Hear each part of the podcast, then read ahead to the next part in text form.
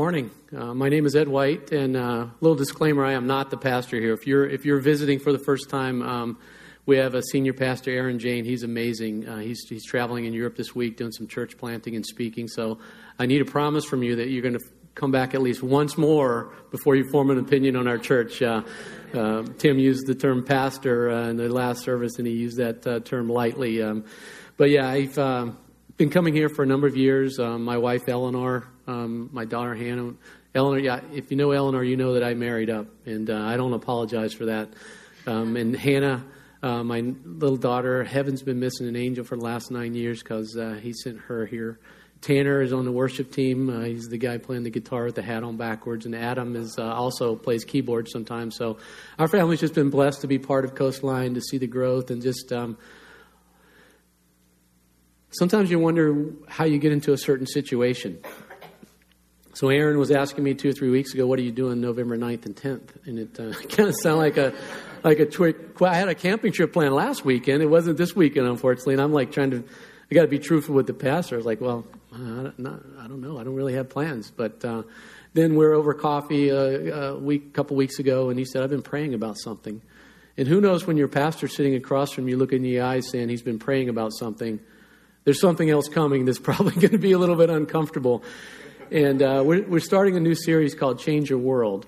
And he said, I, I think you're the, the right guy to deliver that message. I'm, I'm not going to be there, and, uh, you know, and, and would you do it? And I admit, uh, most of the time, God leads me in a direction. I'm a little bit reluctant. I came in, and Eleanor looked at me and like, what's wrong? And this was right after, and I was like, I got to preach in a couple weeks. And, and but then the more I started thinking about it, this is something as I as I looked into it, I'm really passionate about. So it went from I've, I've got to preach to I get to preach. So I'm looking forward to delivering the message this morning. Uh, be patient with me uh, as we go through this. And really, my goal, it, the song "Lead Me to the Cross." There's a there's a phrase in there that says, "Rid me of myself." And that's the part that you know we all struggle with with our egos and ourselves. And ego, uh, heard somebody tell me once, the ego stands for edging God out. And, and I, I just pray, I'm going to share some things with you personally that I normally don't talk about. And it's only with the intent that if I can take you from where maybe I was 15 years ago to some next steps along your, your journey on faith, uh, it'll be worth the uncomfort, but I don't want it to come across as uh, boasting or prideful or anything like that. I love the part of our church that says no perfect people allowed. You could put my face on that poster. And uh, so, so we don't expect people to be perfect here, and I'm not. I will share some things with you this morning, though, that, that Aaron wanted me to talk about. Before we get started, a couple things. We've got basically one more week for Operation Christmas Child. Uh, I've been involved with this program uh, over 10 years. It's amazing. The boxes are coming in. We really need to have one last push to get them all in. Diana's been amazing working out there. We got Randy Brown, Cindy, Mona on the prayer team. The whole team has come together. We got one more week. Next Sunday, we're having a big barbecue. We're having a packing party, one last packing party. And then the following week, uh, we are now a collection center for Samaritan's Purse, so other churches will be coming here. We've got a lot of volunteer opportunities still to, to be a part of that week when they all come. It's amazing when you see all these churches, and sometimes people drive for miles with one box. I mean, it's touching to see the people. So we get to be a part of that as we as we grow this program. The second thing is how many have been to the Dream Center or went on the Dream Center tour last year on the buses? Um, yeah, look around because if you've been there it's, it's a huge experience. Talk to somebody that's been there. January 2nd, we have another special opportunity. Aaron has been invited back to speak. Um, Aaron was called to the Dream Center when he was young in college. Um, you know, the Cliffords know well uh, Aaron's background. He and uh, Tommy Barnett's son, Mike Matthew. And it's amazing to see the. You talk about influence on a community. It's amazing to see what's happened through the Dream Center. And now, since Aaron has come here, it's part of our DNA. I mean, so anybody that calls Coastline home as their church needs to go to the Dream Center at least once to tour it. And then it's a special treat on that Thursday night to actually hear Aaron in the Angelus Temple deliver the message. Uh, so it's a great way to kick off the church. Last year, who was on the bus that got stuck at Carl's Jr.? Yeah, that was even that was even more adventure. The bus is so long it couldn't get up the uh, coming out, and we had to like dig up a manhole cover and get some leverage and finally get this. Everything was smoking, you know, the whole bus was about to blow up. So just making it there felt like a miracle. But it's great. And when Aaron first spoke here, he was a guest speaker. We weren't even thinking about hiring him. That sermon made a big impact on me. He talked about dreams and he asked, you know, uh, what is your dream? How big is it? Is it, is it bigger than you? Is it for the kingdom? And what are you willing to sacrifice? So seeing what we what he's done through God at the Dream Center and what he's doing here through God at Coastline, it just helps us all. The, the visions we have for our orphanage in Mexico, all these things are coming through dreaming bigger than us, and, and really how can we make the most impact? And that's part of what we're going to be talking about today.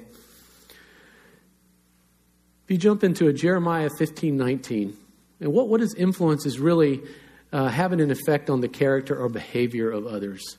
And God wants us to influence people, you know, for the kingdom and not let them influence us. And we talk about it. I talk about it with, uh, with the teenagers of the church. When you go into the high schools, well, if you don't look different, you know, it actually sets us back. I mean, you need to, they need to see something different in you so that they want to come be a part of it.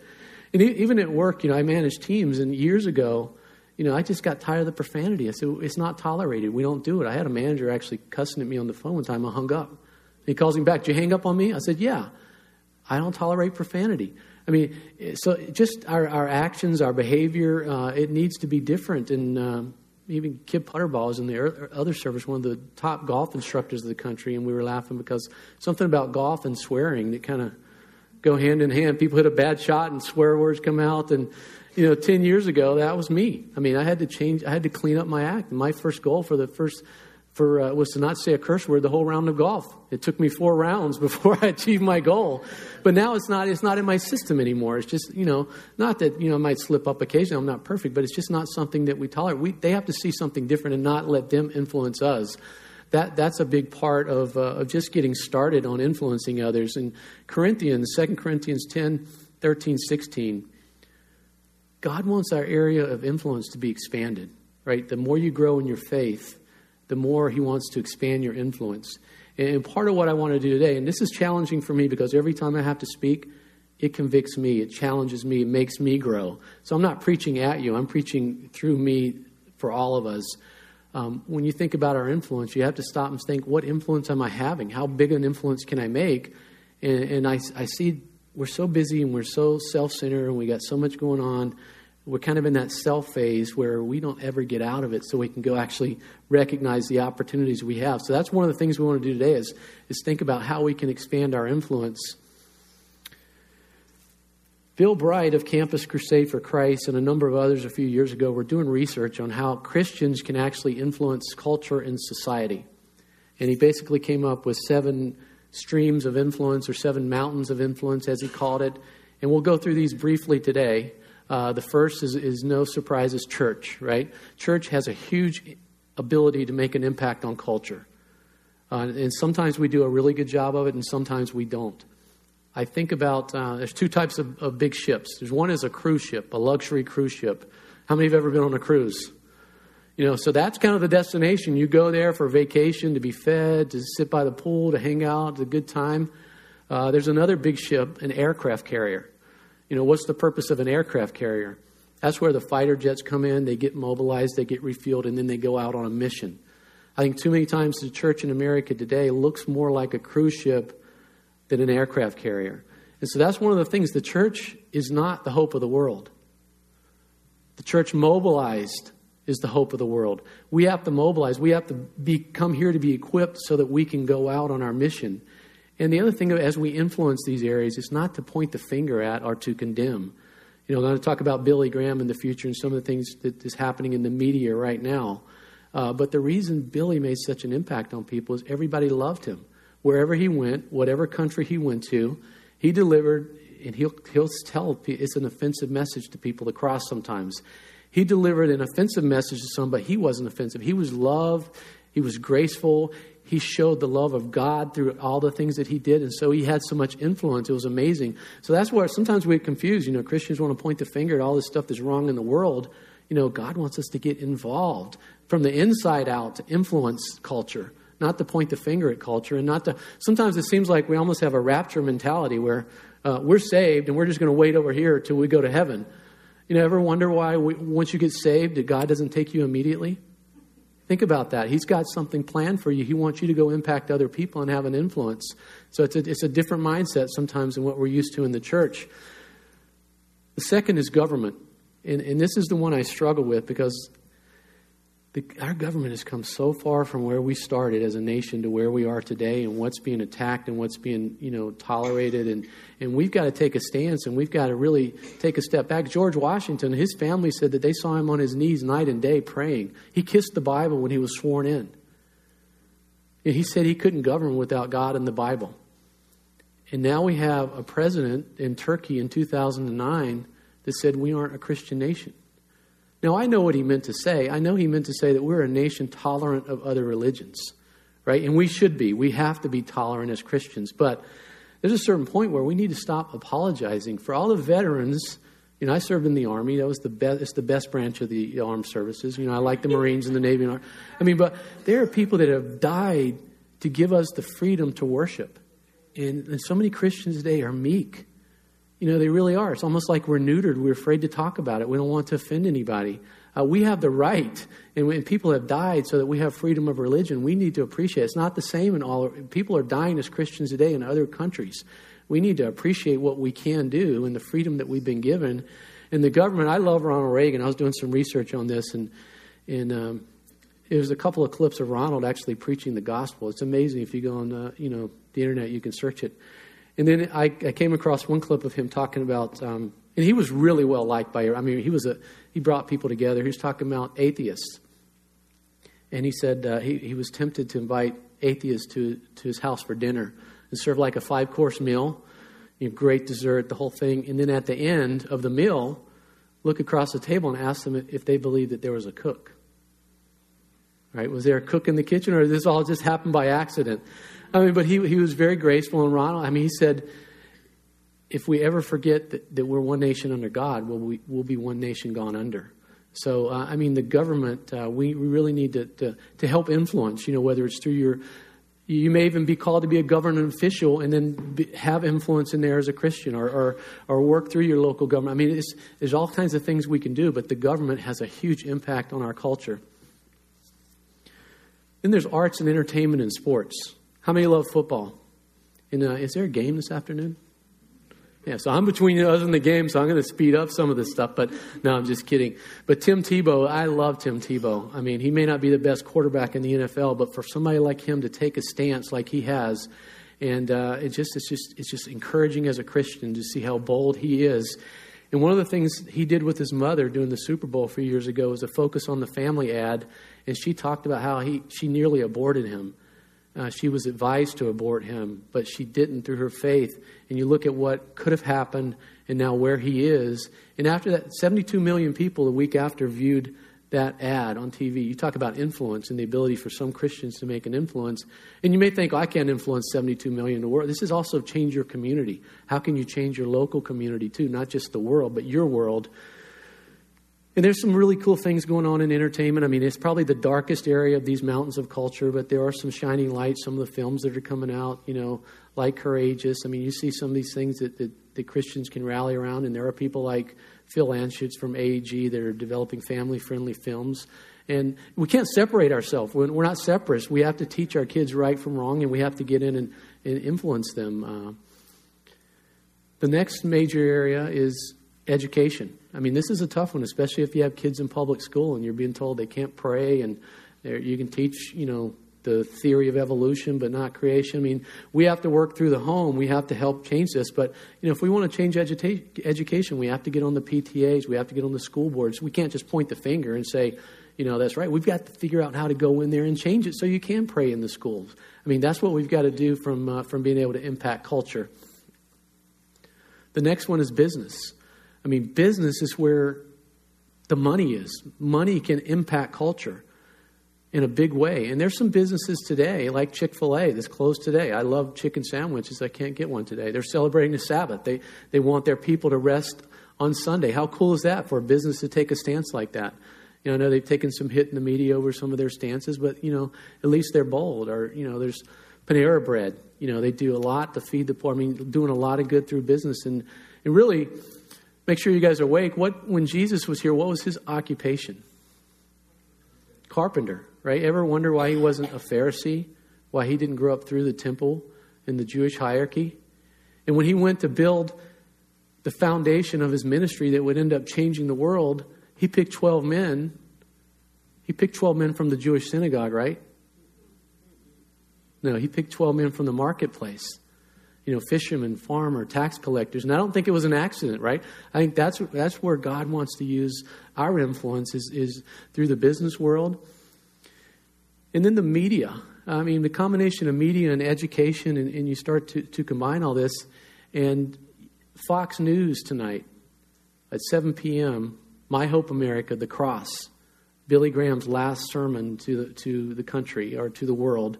It is so cool to see this on Fox, on the major networks. I mean, amen for that. I mean, Tanner, my, my boy, I watched it the other night, and it was just so cool to see this on. on so don't miss it. 7 p.m. If you miss it, you can go on to uh, Samaritan's Purse or our Billy Graham Association's website. And there's actually four other uh, parts to this that you can watch. But it's just cool. And one of the reasons Billy Graham, like we talked about in his son Franklin now through Samaritan's Purse, not just Operation Christmas Child, but whenever there's a major disaster in the world, Samaritan's Purse is one of the first in. And, and in some countries, they're the only relief agency that can be let in because they know they aren't going to go in and try to convert everybody through a lot of gospel preaching. They're going to go in and provide the medical care. And then through that, they see the love of Christ. You know, a lot of times people, what did Jesus do? What is, there's so many passages in the Bible that said Jesus went around doing what? Doing good. And then I love uh, St. Francis, I think it was, it was quoted as like, go everywhere and preach the gospel, and if necessary, use words. I love that. It's almost like only if necessary talk because people don't care what you say, they care what you do. And so a lot of times I talk to people that say, how, how, do you, how are you comfortable now sharing your faith? Teach me how. And it's like, you don't have to talk about it. Just go find, find a need and heal it, right? Find a pain and help them through the suffering. There, there's people out there that need your help. You don't have to be that smart. Some, some people aren't even gifted speaking. I mean, it may not be your gift. And in the business world and in the education world, I mean, we have people in this room today that are making a huge impact. Michael Clifford, with it's amazing what he does through uh, for-profit education for Christian universities. I mean, making sure these Christian universities are solid and can grow. Don, one of our elders, Don Serbley, he's in, in science. Science and business is connected, right? I, he's so smart, I can't even figure out what he does. He, he deals with DNA and gene sequencing and i mean but as a scientist we've talked how he gets attacked sometimes inside science for for being a strong believer but he influences them and uh, two of our dear friends over in our small group for years are eye doctors and uh, they talk about how at work they're able to share there is a god how could there not be a god this is the vision system and just the intricacies of your vision and your brain processing one of them, the Grace, she prays with patients before they go into surgery. She even gets in trouble because they say, "Hey, you're not supposed to be doing that," you know, and she does it anyway because she knows that prayer will make that surgery more successful. How many people know with God's presence and God's help? Um, it's just cool to see people like that that step out in the workplace and have an influence on people. So that's what we're talking about, you know, through the workplace. The last one is the family. Uh, the family and I'll tell you, you, you, combine all this together, and there's an analogy that I read is like a, a, frog in a kettle.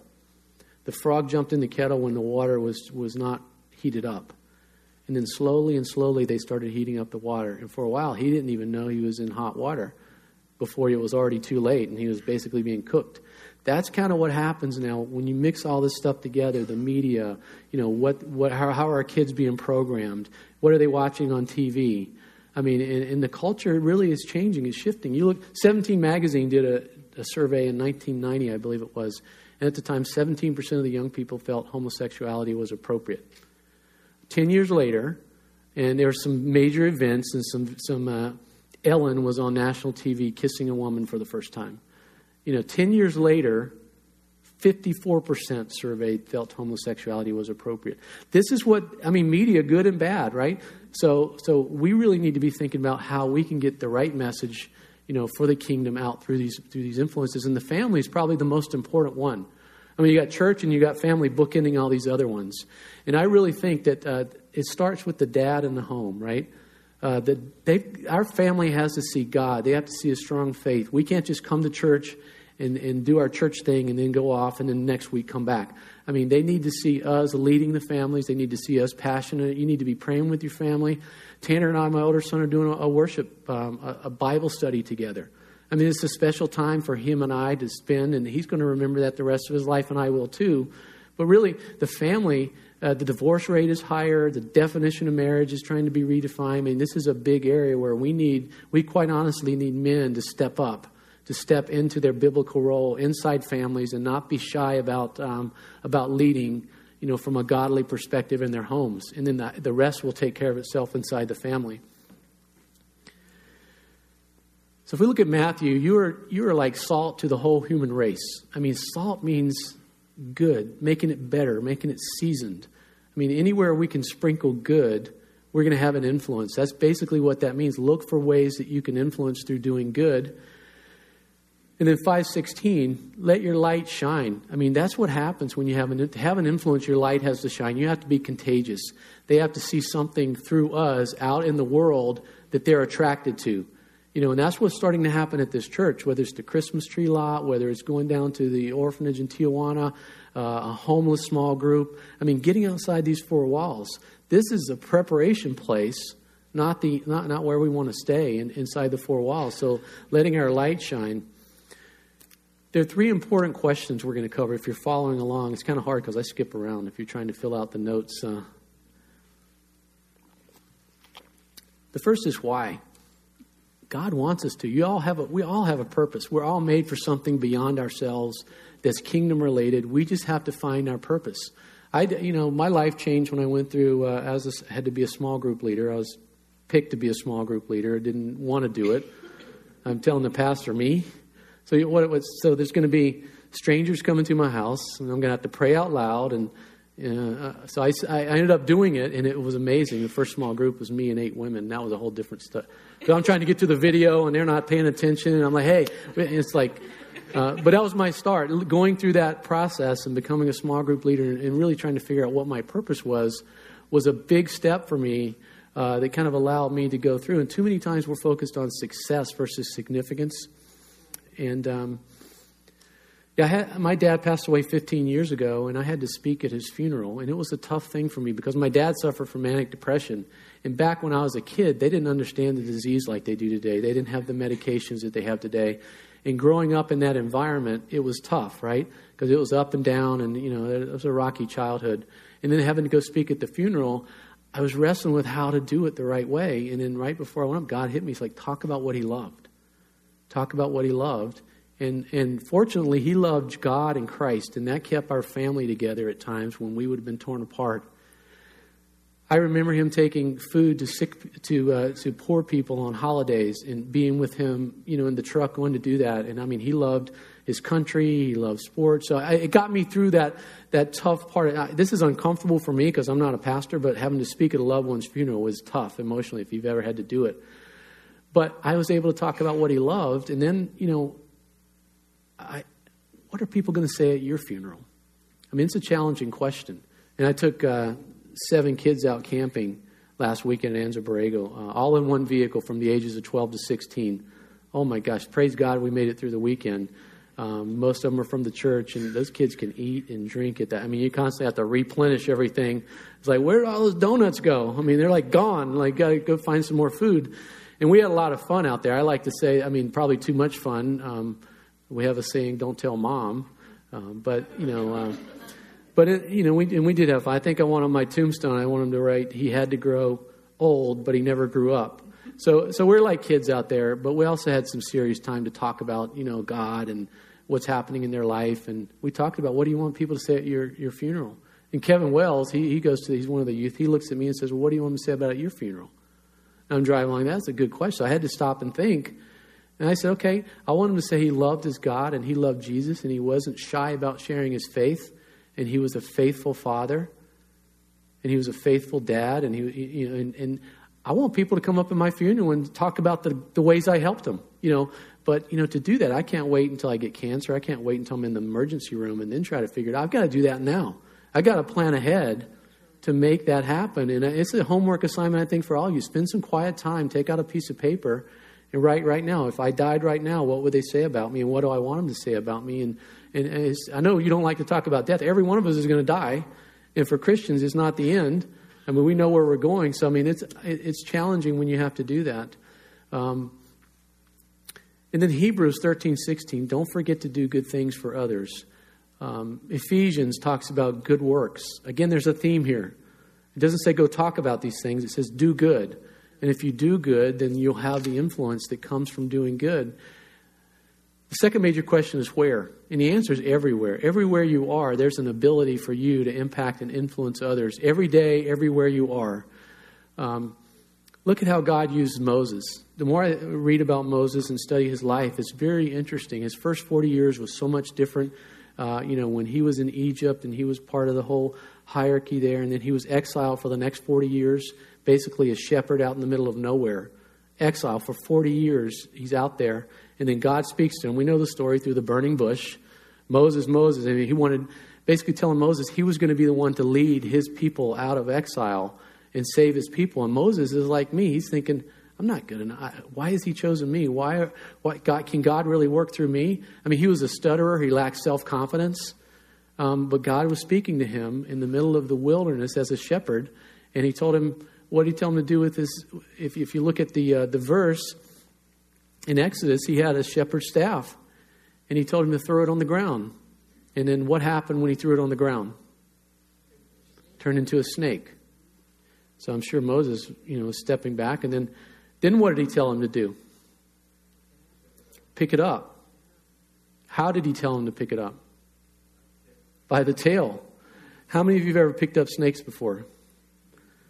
I grew up in North Carolina. We caught as many as we could because we could scare people with them. The minute you got a snake, you could chase it around, and girls would run away, and all kinds of fun stuff happened when you got a hold of a snake. But I never picked up one by the tail because what will happen if you pick it up by the tail? it will bite you. You got to grab it behind the neck and quickly and hold it up. And I mean, so it was a test of faith. But God used Moses when he didn't think he was good enough in his place of work as a shepherd. And you know the rest of the story. It's amazing how God uh, really used used him. And there's a concept of convergence too. Um, you think about where your skills and how you've matured and what you're passionate about, and then where God puts you in your occupation or where you are in the community.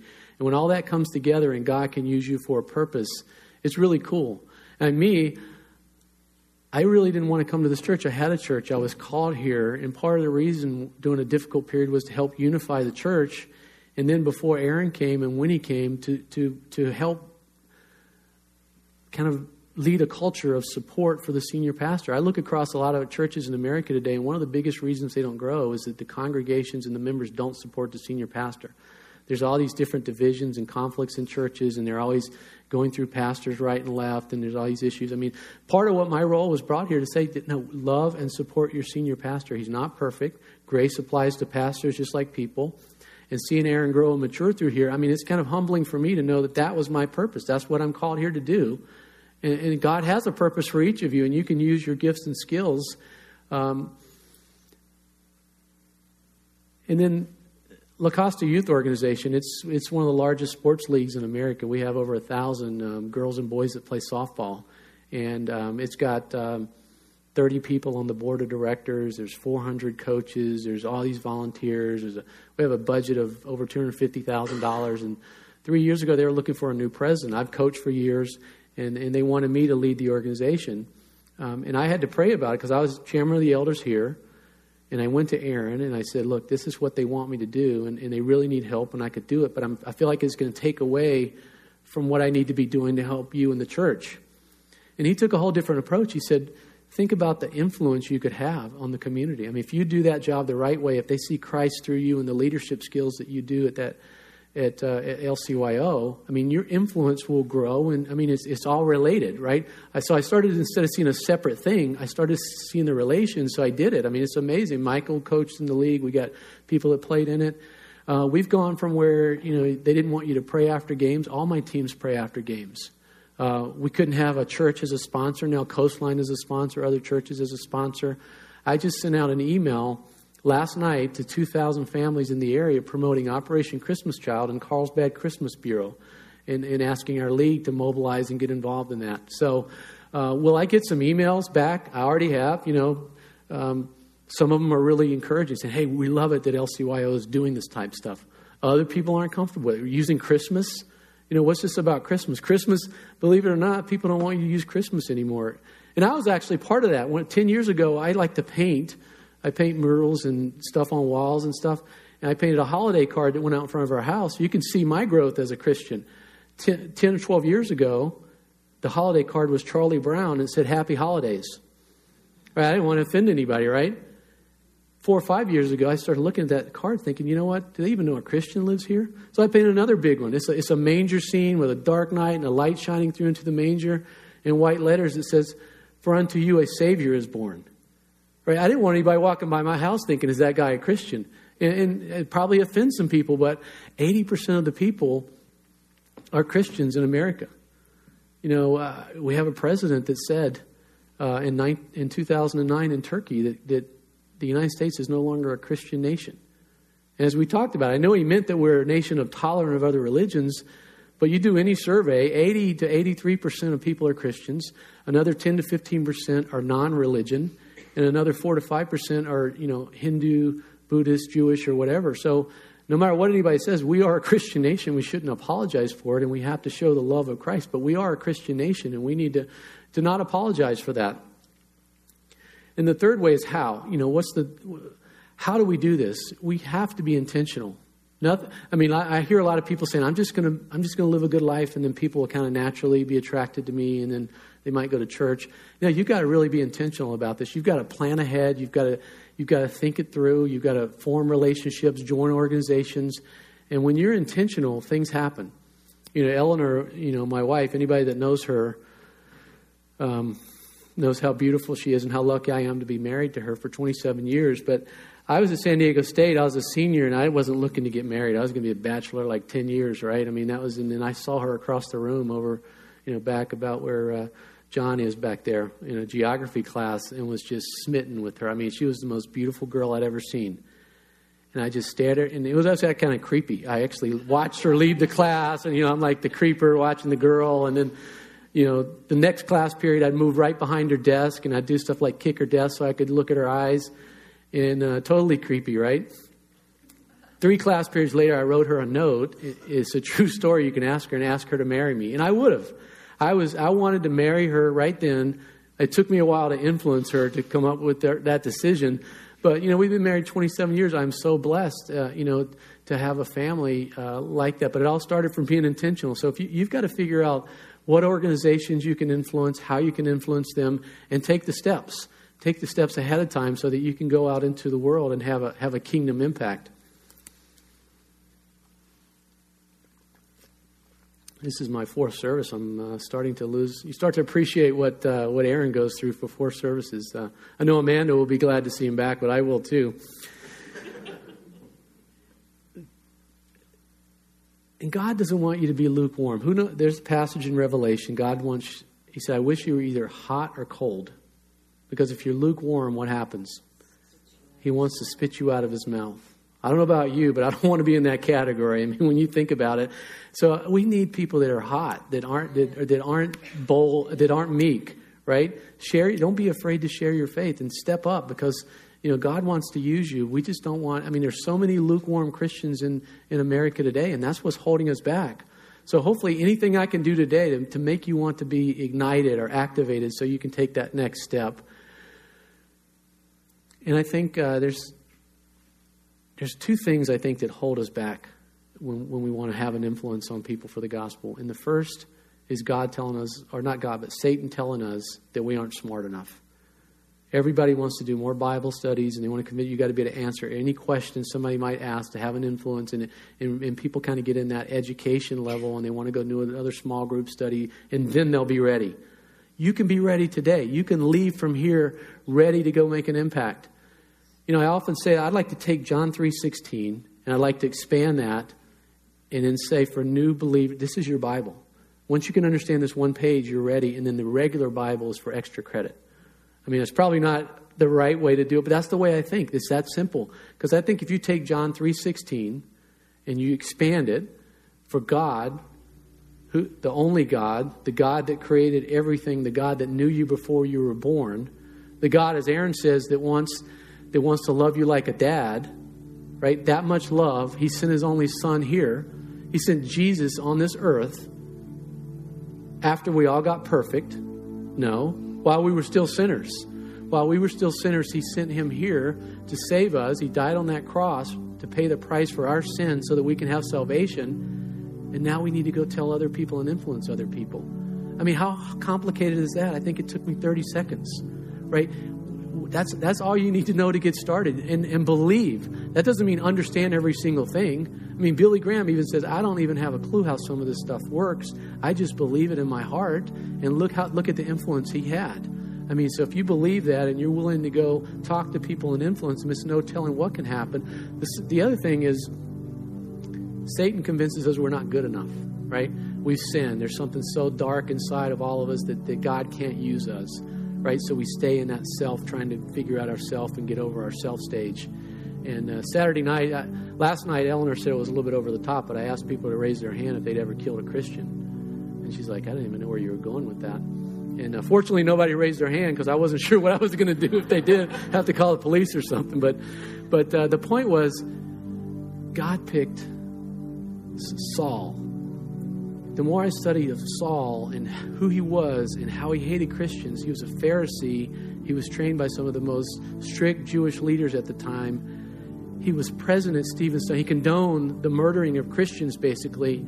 He was on the road to Damascus to go do what?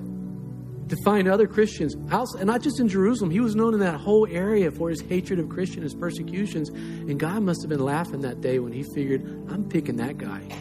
I'm picking that guy right there, and I'm going to send Jesus to him and ask him why you're persecuting me. And in three days, I'm going to blind him and transform him. And when he goes back to Jerusalem, they aren't going to know how to deal with him because he's going to be saying, Guys, we, we got it all wrong. We killed the wrong guy. He really is the Messiah. But my point is, if God can use Saul, no matter what you've done, He can use you. You just got to get over whatever it is that may be holding you back and knowing uh, it doesn't have to hold you hostage anymore. So you are smart enough and you are good enough. I think there's there's um, there's basically three groups of people here today. I mean, there's some that are saved and already mobilized, and, and guess what? We can do more you know, I, am praying that God will find a next step for you. That, that whatever I say can help you think, what am I going to do next?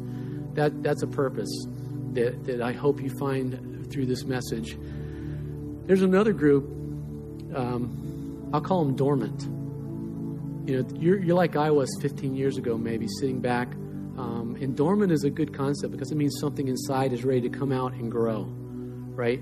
There's something inside that God wants to use you for, and we just got to get it out, right? You've got to go from that dormant stage to where now you're activated. Uh, so you're saved, but now you've got to go make an influence on the world. And the third, and I guess before I get into the third, too, when the Holy Spirit moves in you, you'll know it. The Holy Spirit moved in me on an airplane one time when I was reading a book to talk to an older lady. And it, it was a book on, on heaven and she was suffering. She's old. She's not sure she's going to live that much longer. She was a casual Christian that didn't know where she was going to go. She wasn't sure about heaven. I talked to her. Then the Holy Spirit told me to pray with her. Her name is Kay Leonard. She ended up starting a small group in Albany, New York. We, we communicate. She, she says it was a God thing. She's got a small group going now for elderly people in that area of New York to come so she can tell them that there is a heaven uh, God will use you. The Holy Spirit will, will nudge you at the right time. My family's not perfect. I'm going through some things that I've been praying about for, uh, for a while. And early one morning, in the quiet of the morning, right, I was praying, God, help me figure out what I need to do. What should I do next? How can I get through this? And He stopped me and said, Let me handle this. And it was confusing because let me handle I, I was like, I'm thinking me, me, like me, Ed. No, let me handle this. And it was so comforting to think the God of the universe knew my problem, was listening to my problem, and said, I will handle it for you. So you may be nudged. To, if you feel that nudge, don't wait because this third category, they're either people that think you're too far away from God and you can never come back home, or you've never accepted Jesus for the first time.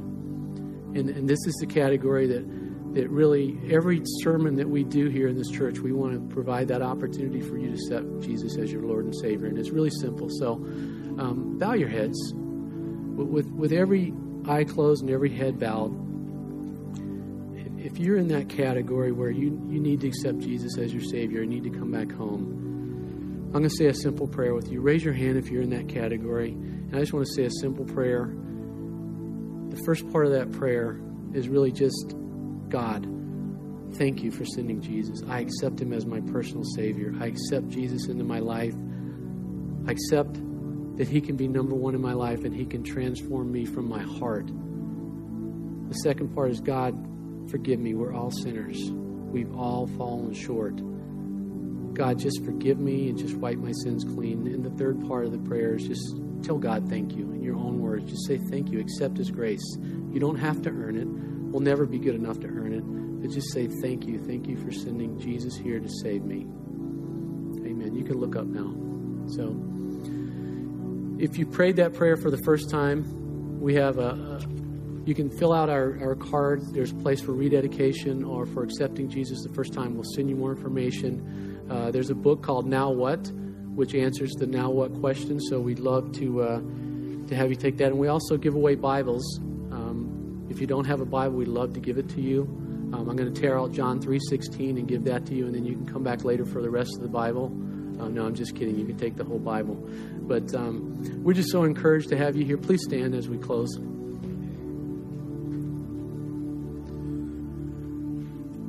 Dear God, I just thank you for the people here today. I thank you for the opportunity to speak in them, and I just I just pray that uh, something that uh, the Holy Spirit has spoken through me will will lead everyone in this room to think about a next step. You know, whether that's being saved the first time or whether that's joining an organization so that they can influence that community or that organization for Christ. And I just pray for your Holy Spirit and your presence in this place.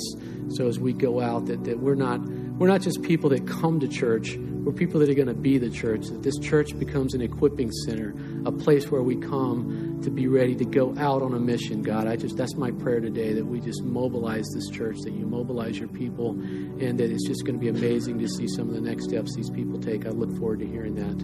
In Jesus' mighty name we pray. Amen. All right, have a good afternoon. Go Chargers, right?